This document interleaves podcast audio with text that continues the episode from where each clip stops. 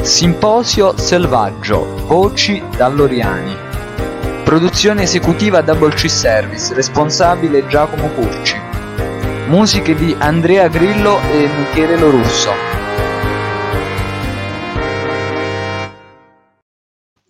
Buonasera, buonasera a tutti, bentornati a Simposio Selvaggio, il podcast delle voci dell'Oriani, la prima puntata dopo la pausa natalizia, quindi bentornati e l'augurio da parte mia e di tutta la redazione di un buon anno. Siamo in compagnia del maestro Michele Lorusso.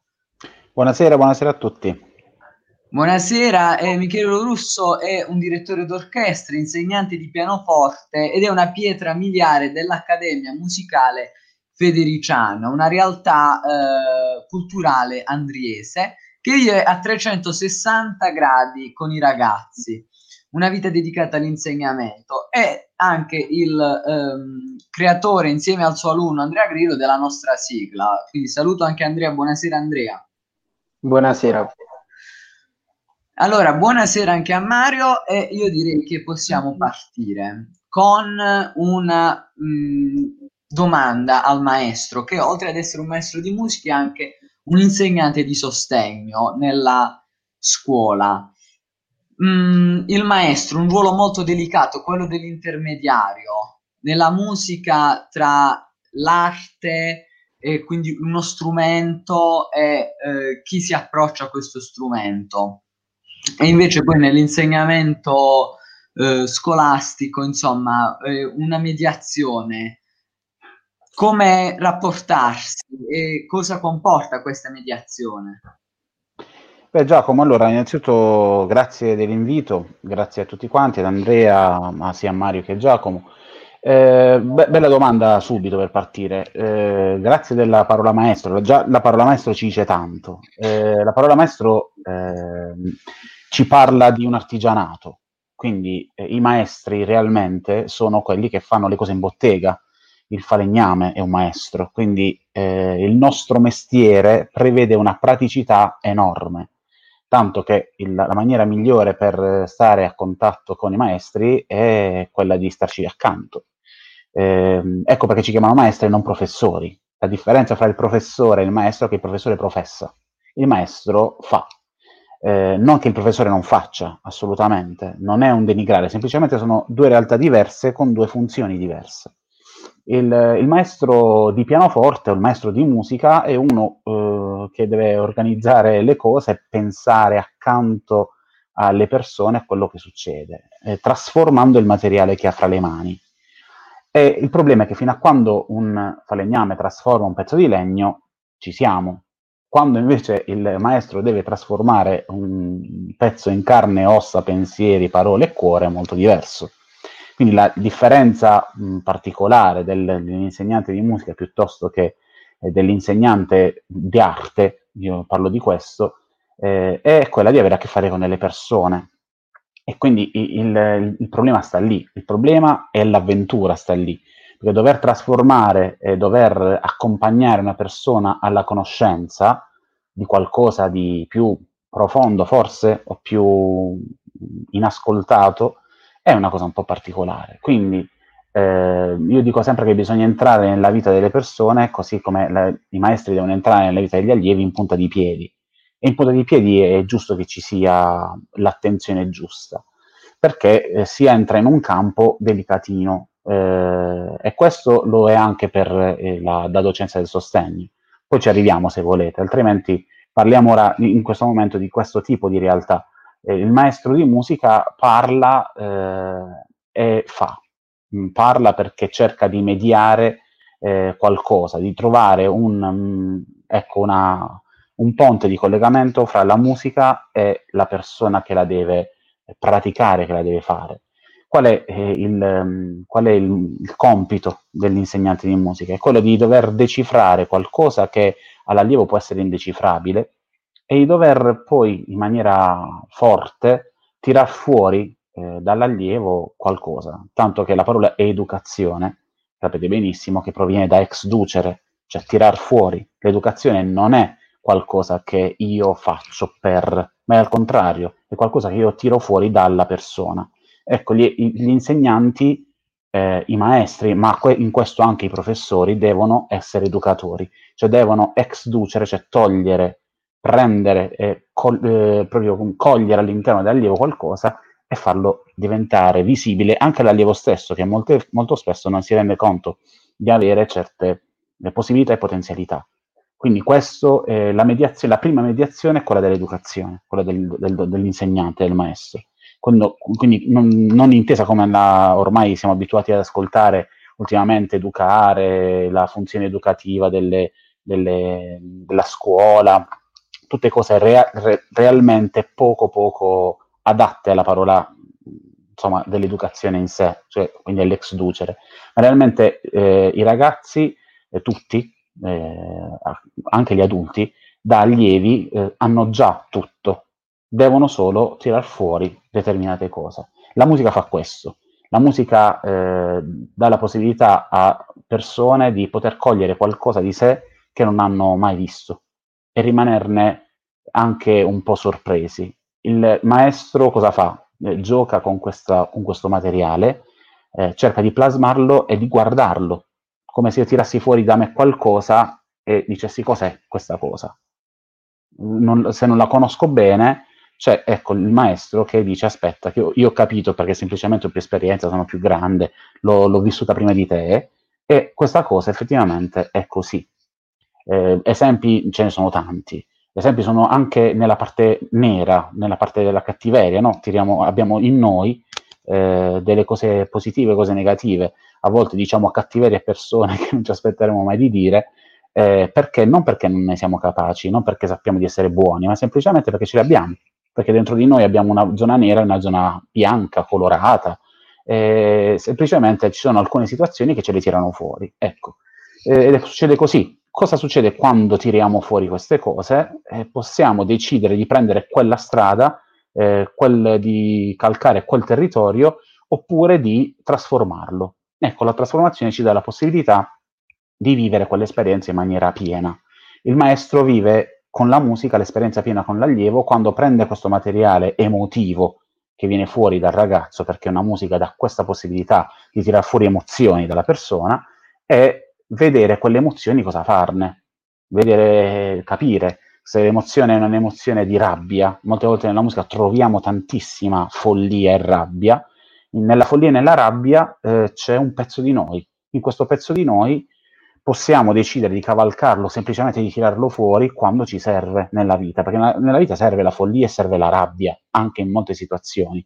Quell'energia che ci porta a, a, a dover superare gli ostacoli, esempio, è un esempio, potreste voi farmene tanti altri. Ci serve la dolcezza, ci serve dover pensare ad amare, dover pensare a coccolare. Ecco, la musica tira fuori eh, come in un cilindro magico, eh, da, come da un cilindro magico, tutte queste emozioni. Queste emozioni vanno poi plasmate, gestite e eh, insomma gestite nella, nella, parte emotiva di noi che ci dà la possibilità di poter eh, poi vivere queste emozioni quando servono. Ecco, quando la cattiveria diventa più importante di tutte le altre, vediamo scene come quelle bruttissime che abbiamo visto nel, negli ultimi giorni, quando hanno rubato un motorino a quel runner eh, a Napoli e hanno buttato via insomma, una, una, fetta del lavoro di quest'uomo, poi insomma per fortuna ridato, queste persone sono state assicurate alla giustizia probabilmente, però la, ecco, le persone folli non sono folli perché sono nate folli, semplicemente hanno deciso di cavalcare quella, quella, quella follia che probabilmente è stata tirata fuori e non gestita, eh, o, o, gestita male, o gestita in maniera assoluta, dicendo che semplicemente qual è la cosa migliore del mondo, bene, cavalchiamo questa follia e diventiamo folli, e diventiamo criminali, diventiamo questo. La, la gente, le persone non sono fatte eh, solo di questo, anche i criminali non sono fatti solo di questo. Certo, certo. E chiedo io quindi a Mario e poi ad Andrea come è vissuta da parte dello studente questa mediazione tra l'arte, lo strumento, la persona? Vabbè, parto io. Allora, sì, allora, la, l'uso del... Allora, devo dire che... Uh, proprio per un rapporto con il maestro, cioè il rapporto con il maestro è sempre un rapporto proprio di mediazione, perché Uh, ok, tu parti da uno, dallo studio dello strumento musicale, in cui ti parlo della mia esperienza, ovviamente i primi due o tre mesi uh, era più un, sai, un, un dire fai, fai, questo, lui mi mostrava come farlo, parlando di una cosa di chitarra. Poi ovviamente io con, con il maestro mio penso ormai siamo capo e volpe, cioè ci completiamo molto spesso. E devo dire che è diventato un rapporto più di amicizia che di che molto spesso suoniamo anche riff differenti, poi ci sono i momenti di vuoto nella lezione in cui ci mettiamo a parlare di aneddoti, eh, cioè io ti dico solo che con lui arrivai a parlare delle sue esperienze al militare, cose che probabilmente eh, in, proprio in un insegnamento scolastico per una questione di confidenza non c'è. Quindi io penso che, eh, come, come, si diceva, il maestro è quello che, con cui che riesce a capire lo studente, forse perché ce ne ha un, uno contemporaneo, uno solamente in quel momento e quindi la comunicazione è molto più agevolata. Sì, io mi collego a quello che ha detto Mario e anche a quello che aveva detto il maestro, eh, perché diciamo l'arte, in particolare la musica, hanno questa magia, cioè quella di saper eh, trasferire la propria anima all'interno di uno strumento. Questo lo, lo, possiamo, lo possiamo, vedere in qualunque tipo di arte, eh, la, la, musica con uno strumento musicale che eh, apparentemente può sembrare inanimato, eh, però... Ehm, crea un'empatia con uh, un, un, collegamento stretto con uh, il, um, colui che la suona, uh, che rende per questo la musica e l'arte magica. E, um, e diciamo in questo. In questo, in questo, tratto il maestro cerca di capire questa empatia che c'è fra lo strumento eh, e, il, e, l'allievo eh, e, sa, eh, e, sa, trattarla al meglio tirando eh, fuori le emozioni e i vari colori di cui parlava prima il maestro eh, in maniera più nitida, eh, meno sfocata. Um, quindi volevo anche chiedere al maestro a questo punto uh, se, ci sono stati, se ci sono state delle situazioni nelle quali ha avuto difficoltà o non è riuscito a capire oppure a capire delle, uh, delle emozioni o delle situazioni uh, difficili in alcuni suoi alunni? Allora sì, beh certo, c'è, perché eh, un po' lo diceva Mario prima, eh, ci sono situazioni che eh, si creano in maniera naturale, delle empatie che arrivano in maniera naturale. Eh, diciamo che eh, scegliere un, un, maestro non ti dà la certezza di scegliere una persona che eh, empaticamente funziona, non è detto che ci sia empatia diretta fra maestro e allievo, non succede sempre, eh, il che significa che non, non, è che la cosa va male, semplicemente eh, è meno empatica. O succedono situazioni nelle quali eh, l'empatia non nasce immediatamente, ci vuole tempo, um, ci vuole spazio. Nell'esperienza che ho con Andrea, visto che qui lo posso dire senza raccontare fatti personali naturalmente, però nell'esperienza anche con Andrea semplicemente non, lui è diventato mio allievo dopo essere stato allievo di un'altra persona.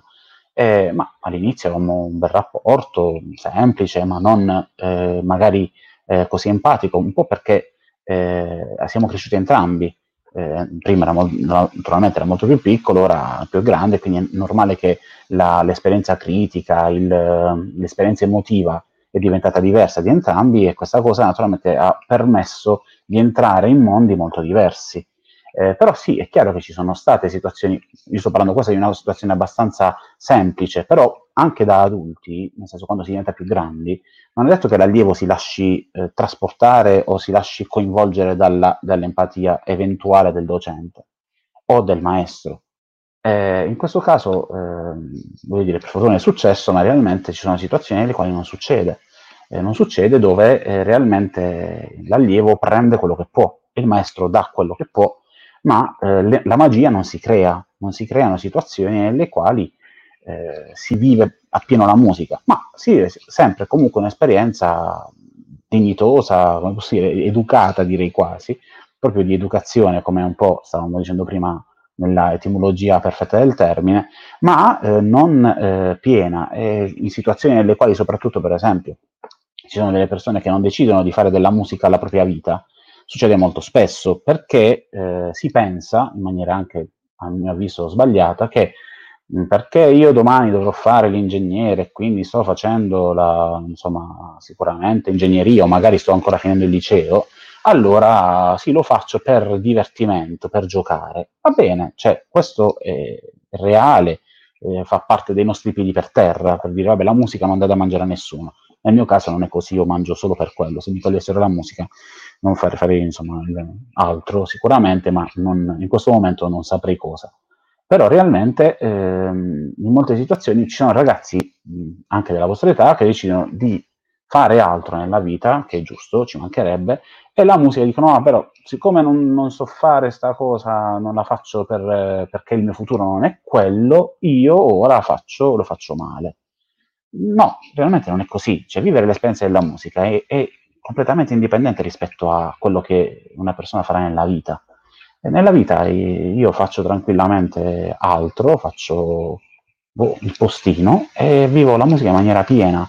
L'esperienza eh, anche in maniera reale. Abbiamo tantissimi allievi adulti che eh, intraprendono studio della musica o iniziano eh, un, percorso musicale che hanno interrotto un tempo addietro, ma sono bravissimi, non solo tecnicamente, ma anche proprio nella, nella quantità di emozione che riescono a trasmettere, che mettere su. Magari sono persone che sono andate in pensione, eh, da noi in accademia ne capitano tante di queste situazioni, persone che sono, fanno altro, o magari stanno lavorando, magari hanno un po' più di tempo libero in questo momento perché i figli eh, sono diventati più grandi. Eh, però succede, è chiaro, succede molto spesso che il docente in alcune situazioni non riesce ad, a, ad entrare in contatto con quella realtà così, mh, ecco, nella quale bisogna entrare così tanto in punta di piedi in quel momento c'è una scelta importante. O resistere, perché è una possibilità, allora io resisto e capisco, perché, ripeto, il materiale che si ha davanti molto spesso è un materiale in continua evoluzione. Eh, se dovessi dovuto mandare via allievi che non si facevano coinvolgere, io non avrei allievi in questo momento.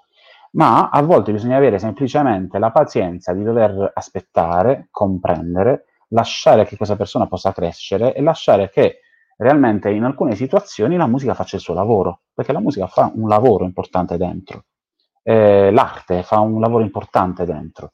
Eh, voi stessi credo che se siete un po' sensibili alla musica, che può, può essere dalla, dall'heavy metal alla musica romantica, eh, da, dall'orchestra piuttosto che a una chitarra elettrica da sola, eh, sarete sicuramente molto sensibili a guardare un quadro di Klimt, sarete sicuramente molto sensibili nel guardare un Caravaggio e dover scoprire la luce eh, che, che, c'è all'interno, che non c'è all'interno. Sarete sicuramente sensibili nel vedere quello stesso Caravaggio all'interno di un'opera teatrale, di guardare la stessa luce illuminando uno spazio teatrale. Sono sicuro di questo, eh, che, che, che, è così, eh, che vi emozioni più roba. Quindi qual è il gioco? Il gioco è dover non tanto aprire alla musica, ma tanto aprire alla sensibilità che la musica o l'arte può far venire fuori.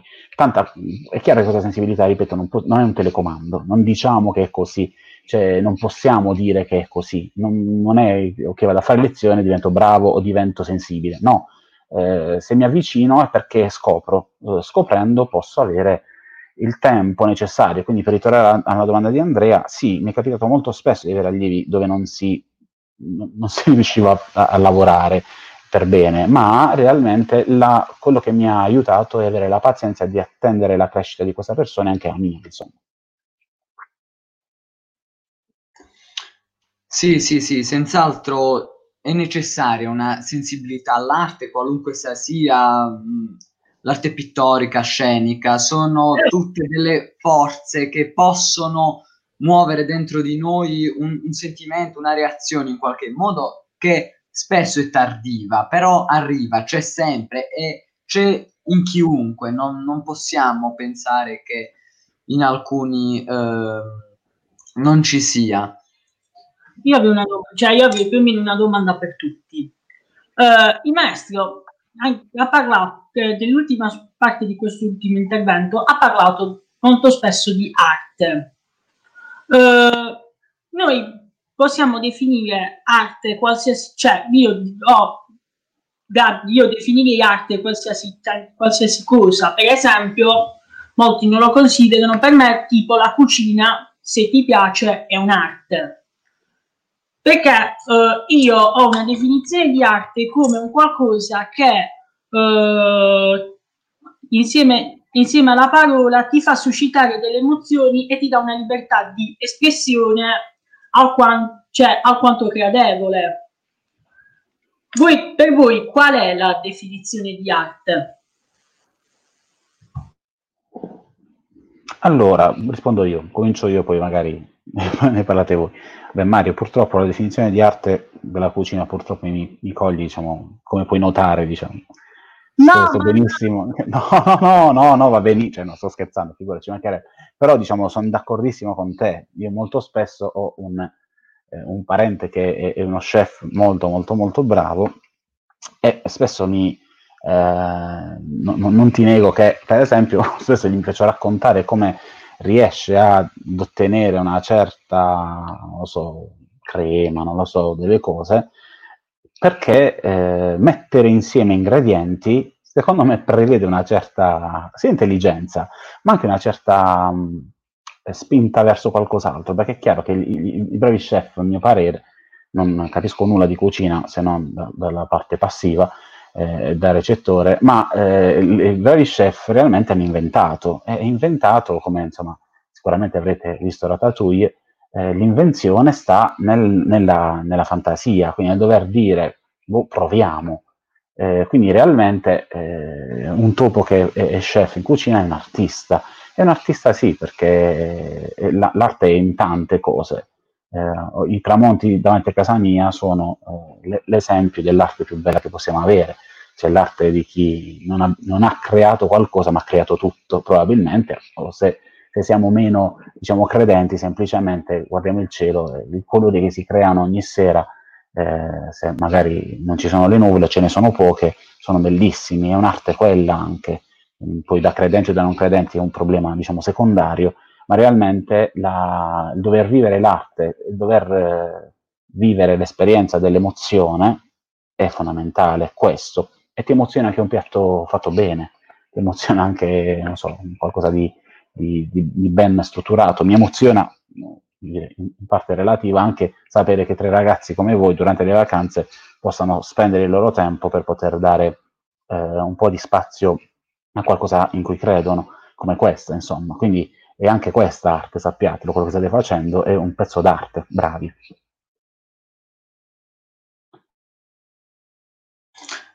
Sì, sì, grazie. Eh, sì, no, rispondo a Mario. Eh, l'arte è l'elemento, cioè è, è, qualcosa che dopo un percorso può emozionare eh, o può suscitare qualcosa, cioè emozionare non, non ha mh, per forza un'accezione positiva, può anche ferire, però eh, dopo un percorso, cioè nel senso penso a Dario Agrini che abbiamo ascoltato un po' di tempo fa, una persona che lancia una pietra eh, è un folle, ma una persona che lancia una pietra dopo un percorso e non lo fa con l'intento di fare male, ma con l'intento di lasciar passare un messaggio, ehm, sta facendo arte. E quindi io credo fermamente in questo. Credo che l'arte abbia bisogno della tecnica, perché poi mh, l'arte senza tecnica si perde. Quindi poi chiaramente c'è chi è più bravo nella tecnica e c'è chi anche con meno tecnica riesce a far passare più emozione.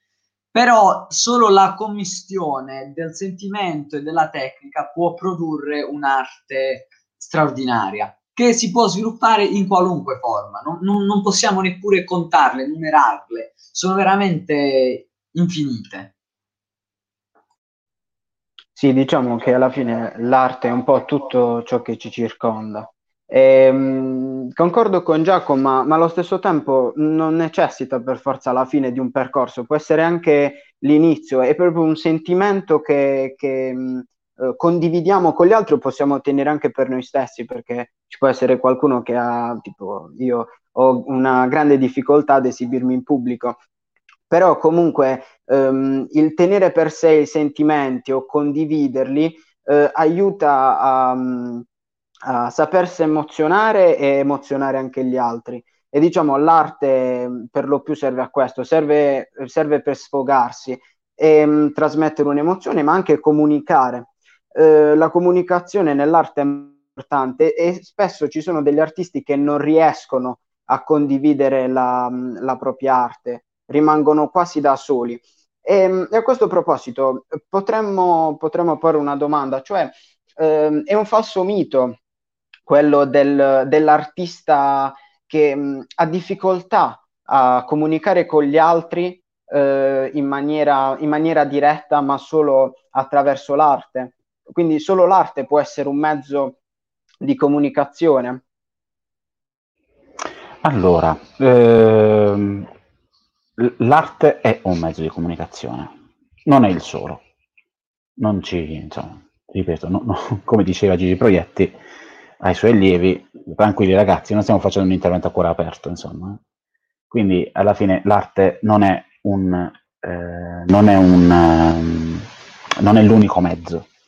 Sicuramente però, eh, e, e, parlo di esperienza naturalmente, ho visto mh, venire fuori delle cose e vedo ancora oggi, eh, faccio, faccio un esempio così faccio prima, una ragazzina mh, piccola, rela- re- relativamente piccola, scuola media, facciamo così, che eh, sembra garbata, tutta precisa, improvvisamente suona e pesta alla grande, pesta che suona forte, tutto forte. Allora un mese, due mesi, tre mesi, quattro mesi, quando è diventata un po' più grande naturalmente, tu stai zitto, stai zitto, va bene. Poi a un certo punto, e lei proprio finita, finito di suonare, Alice nel Paese delle Meraviglie, insomma, avete presente? Proprio serena, serenissima. Invece, improvvisamente scopri che ha una rabbia incredibile dentro e lo capisci solo dal fatto che sta suonando. Cioè il pianoforte, piuttosto che la musica, piuttosto che altro, è un veicolo. Come prendere, insomma, un autobus piuttosto che un treno. Ti porta, ti porta e decidi che, tu decidi che veicolo prendere, anche in base a dove devi andare, naturalmente. Quindi cosa fai? Eh, eh, ti tira fuori eh, la, quel, quello che realmente non può tirare fuori altro, eh, non, può fare, non, può tirare fuori con le parole. Quindi cosa succede? Sì, le persone un po' più silenziose, diceva Andrea, magari eh, tirano fuori questo, sì, ne ho viste tantissime di queste situazioni. Eh, realmente la musica ti dà la possibilità di vivere un'esperienza che in altre situazioni non puoi vivere.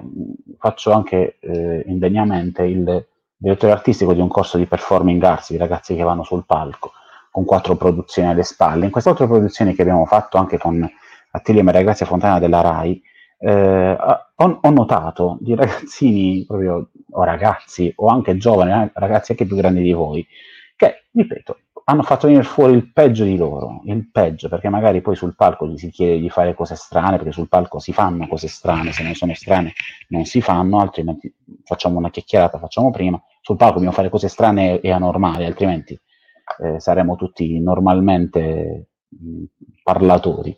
Invece no, siamo, se cerchiamo di fare gli artisti sul palco perché dobbiamo fare cose che non, normalmente non facciamo venire fuori ragazzi boh, di cose, far venire fuori da loro delle cose particolarissime, molto forti, eh, non per forza emozionanti, eh, cioè a volte cose anche eh, al, al, diciamo, al, limite della, della decenza, però mh, che avevano significato, che avevano un significato importante, che magari mh, l'arte ti dà la possibilità di tirare fuori delle cose che normalmente non puoi dire, normalmente non puoi fare, ma che in quell'ora e mezza, in quell'ora, in quelle due ore, può venire fuori perché uno c'è la complicità di altre persone sul palco, se non si tratta di un monologo naturalmente, e ehm, d'altra parte c'è gente che ti sta ascoltando e che vuole ascoltare qualcosa di particolare, vuole diciamo eh, convibrare in maniera particolare con te e anche quando si suona è così. Perché la musica romantica è così gettonata? Un allievo ascolta un brano romantico, dice voglio suonarlo, magari non sa neanche che è Chopin, magari non sa neanche che è Brahms, però perché? Perché semplicemente va a toccare delle parti di noi che, eh, che sono particolarmente emozionanti, che sono particolarmente scoperte, come i fili scoperti di un, di un circuito elettrico, no? Eh, se noi i fili scoperti non, non, non, fanno nulla se non vengono toccati da un altro filo scoperto piuttosto che dalle dita di qualcuno, perché entrano nel, nel, nel circolo diciamo, elettrico. E quindi succede che il, eh, l'arte fa questo, va a toccare delle parti di noi che sono scoperte, magari in quel momento abbiamo una particolare emozione da tenere fuori, e allora cerchiamo e convibriamo con quel filo scoperto. Eh, quindi sì, molte volte ragazzi e persone eh, che hanno difficoltà a parlare normalmente, attraverso la musica fanno venire, fanno venire fuori delle cose che eh, sono molto belle. E questo insomma va anche nella mia esperienza, diciamo, d'altra parte del sostegno. Eh, sono insegnante di sostegno, non in ruolo, eh, ma sostituto, eh, faccio un lavoro con i ragazzi che a volte ha a che fare con la musica, ma naturalmente se di sostegno deve occuparsi di tutte le materie. Eh, quindi naturalmente accompagna il ragazzo, si mette accanto al ragazzo, io mi metto accanto al ragazzo, ai ragazzi in questo momento e cerco di accompagnarli in tutte le situazioni. E la musica mi dà la possibilità di eh, anche di scoprire attraverso loro qualcosa in più e di far scoprire a loro qualcosa in più di se stessi, insomma. Eh, tanto abbiamo attivato progetti anche all'interno della scuola, perché sono in una scuola molto bella, molto attenta, e abbiamo attivato dei progetti artistici anche a Natale, anche con eh, il coronavirus di mezzo, e sono venute fuori delle cose particolar- particolarmente belle, ma non per ragazzi di sostegno, perché i ragazzi di sostegno realmente sono, è sempre molto relativo, poi ti accorgi di stare in una classe e dove il ragazzo di sostegno è accompagnato da altri, non so, se sono 20, 19, hanno bisogno di sostegno, ma non perché hanno bisogno di sostegno, perché eh, il sostegno è una cosa molto più ampia rispetto semplicemente, al semplice aiuto eh, scolastico, al semplice aiuto del successo scolastico, ma molte volte ci sono ragazzi che hanno bisogno di molto altro. Ad esempio la musica è un, veicolo, la musica come lo è l'arte, diciamo, grafica, quindi abbiamo attivato un progetto nel quale si chiedeva a loro il Natale cos'è in questo momento e sono venute fuori poesie, eh, brani musicali, sono venuti fuori da persone che magari non sapevano scrivere, eh, che tu pensavi non sapessero scrivere. e questo è il problema, perché noi pensiamo delle cose e mettiamo, impiantiamo su una persona un personaggio, invece realmente non è così. Su molte persone arrabbiate magari c'era semplicemente eh, una famiglia poco attenta, su delle persone eh, silenziose probabilmente c'erano dei, dei, genitori assenti. Quindi il problema è entrare nella vita, anche, anche in questo caso, della persona e della famiglia, senza dover sapere i fatti, perché io poi non conosco nulla di queste persone, ma realmente eh, sono lì a, a, a capire come veicolare la loro emozione. La interrompo, maestro, e le chiedo, c'è una storia un particolarmente bella che le è rimasta, che ci vuole raccontare? Di quale tipo? Cioè, nel senso, una storia di cosa? In cui la musica o magari nella docenza di sostegno le hanno permesso di valorizzare qualcuno che si pensava non... Cioè, un caso specifico che le è capitato e che le, mm. ritiene significativo. Sì, allora, sì, ce n'è più di una, però una, ora, ora mi viene in mente una. Allora, un ragazzo che non, ha, non c'entra nulla con sostegno scorso anno, stessa scuola, progetto, stesso progetto, eh, ragazzo che non conoscevo, non della mia classe, assolutamente non della mia classe, quindi che non conoscevo. Ci vediamo tutti quanti a lavorare sul, sul, su questo progetto musicale, fatto da ragazzi che non sono musicisti naturalmente. Questo ragazzo dice, io voglio, mi dice in maniera molto, come posso dire, delicata che voleva suonare Delicata perché io no, ancora oggi non ricordo la voce di questo ragazzo, per niente. Si mette al pianoforte e mi fa sentire un brano che vuole suonare, però mi dice non ci deve essere nessuno. E mo? E io non sapevo come fare, ne eravamo 30, 35, l'anno scorso si poteva fare. E, e che si fa? Come si fa? Non lo so. Realmente, ok, con il permesso dei suoi insegnanti della sua classe, gli chiedo, insomma, insieme ad un altro collega di dover stare al pianoforte eh, senza gli altri ragazzi. Insomma, mi fa sentire, mi fa sentire delle cose che naturalmente io li, li correggo da, da insegnante di pianoforte, diciamo, sono entrato un po' più nel merito di, di, una cosa che non ero chiamato ad insegnare lì in quel momento, ma siccome non c'è una divisione netta fra l'una e l'altra cosa, visto che mi fa sentire, devo sentire una cosa, ti, ti dico. Ovviamente questo ragazzo mi fa sentire le cose e eh, gli chiedo quanto studi? E dice un po' mezz'ora al giorno, in maniera così educata, lui silenzioso, zitto, per tirare fuori una parola ci è voluto non so cosa, ripeto, non ricordo ancora il suono della sua voce, e, e dico, senti, vogliamo fare così, eh, facciamo, un, facciamo un lavoro, vuoi fare questo, uh, diciamo, nello spettacolo che faremo? Sì, allora devi studiarlo, devi studiarlo come si deve.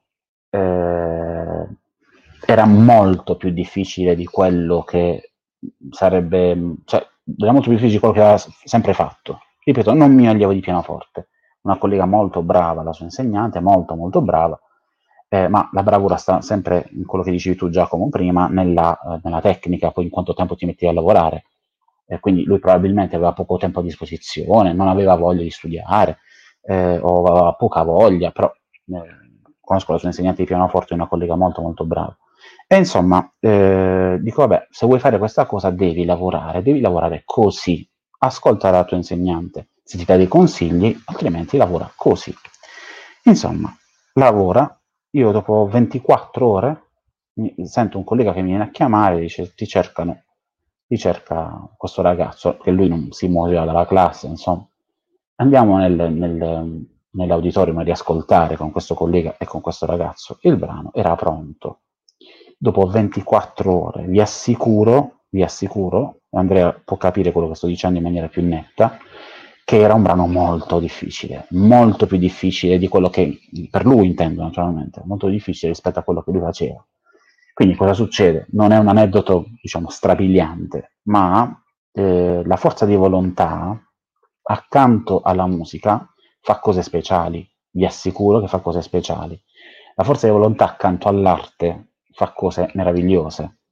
Eh, esempi sono, sono tanti, eh, le, per ragazzi che non riescono a leggere, lo facciamo ecco, non con l'arte, eh, e con una passeggiata nei corridoi, chiacchierando e leggendo quello che eh, improvvisamente eh, non riuscivano, ma non avrebbero mai diciamo, potuto leggere, cominciano a leggere. Esempio, eh, perché? Perché in molte situazioni dover passeggiare con un ragazzo e dover leggere a ritmo, a tempo, quello che stai leggendo è molto più veicolante rispetto alla lettura seduti. Quindi comprendere che un ragazzo ha un problema cinestetico, cioè comprendere che un ragazzo non riesce a leggere perché non riesce a leggere ed è vero, ma quindi eh, ha un problema di dislessia, ma la dislessia legata al movimento può avere effetti diversi. Eh, quindi riusciamo a imparare a memoria, non si riesce a imparare a memoria. Fare un lavoro, per esempio, di eh, immagini accanto alla memoria, no, che non sono le semplici mappe concettuali, ma dover metterci l'immagine accanto al testo e non leggere l'immagine, poi togliere immagine e testo, ma aver visualizzato l'immagine che non ti fa memorizzare il testo è una cosa utilissima, per esempio. E questo lo dice, ce lo dice anche la musica me l'ha detto l'esperienza con la musica, oltre ad aver poi studiato su testi, diciamo, di pedagogisti importanti, questo tipo di, eh, di, di, di veicolo, ma realmente eh, dover inventare, ecco, questo, il messaggio è questo, secondo me, dover inventare, doversi mettere nei panni di e comprendere qual è quel mondo che si sta muovendo dentro quella persona, è il passaggio fondamentale. Nella musica, piuttosto che nel sostegno, piuttosto che nelle amicizie, o in cose, in cose ancora più importanti. Nei rapporti con le persone, se eh, si entra in empatia, il gioco è fatto.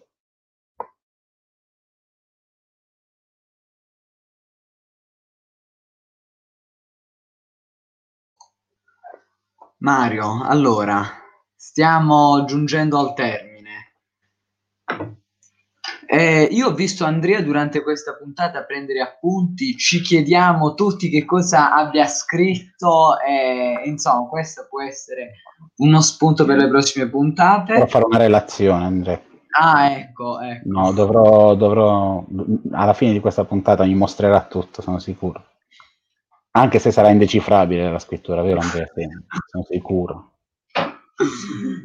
Io... Vabbè, io vedo verso la via di Andrea sul punto di vista della scrittura. Mm. Vabbè, Io ringrazio molto il maestro Michele mh, mm, per la sua partecipazione oggi qui, per il suo sostegno nella composizione della sigla. Veramente apprezzatissima. E con l'augurio di rincontrarla dal vivo. E, Saluto Andrea, Mario, vi ringrazio e ci diamo appuntamento a sabato prossimo. Buona serata, ciao. Buona serata, ciao Giacomo, ciao Mario, ciao Andrea. Ciao. Grazie a voi, grazie a voi per questo invito e ringrazio anche la vostra scuola per bellissimo per la, lo spazio che vi vorrà dedicare a questa cosa, sicuramente. Grazie a voi.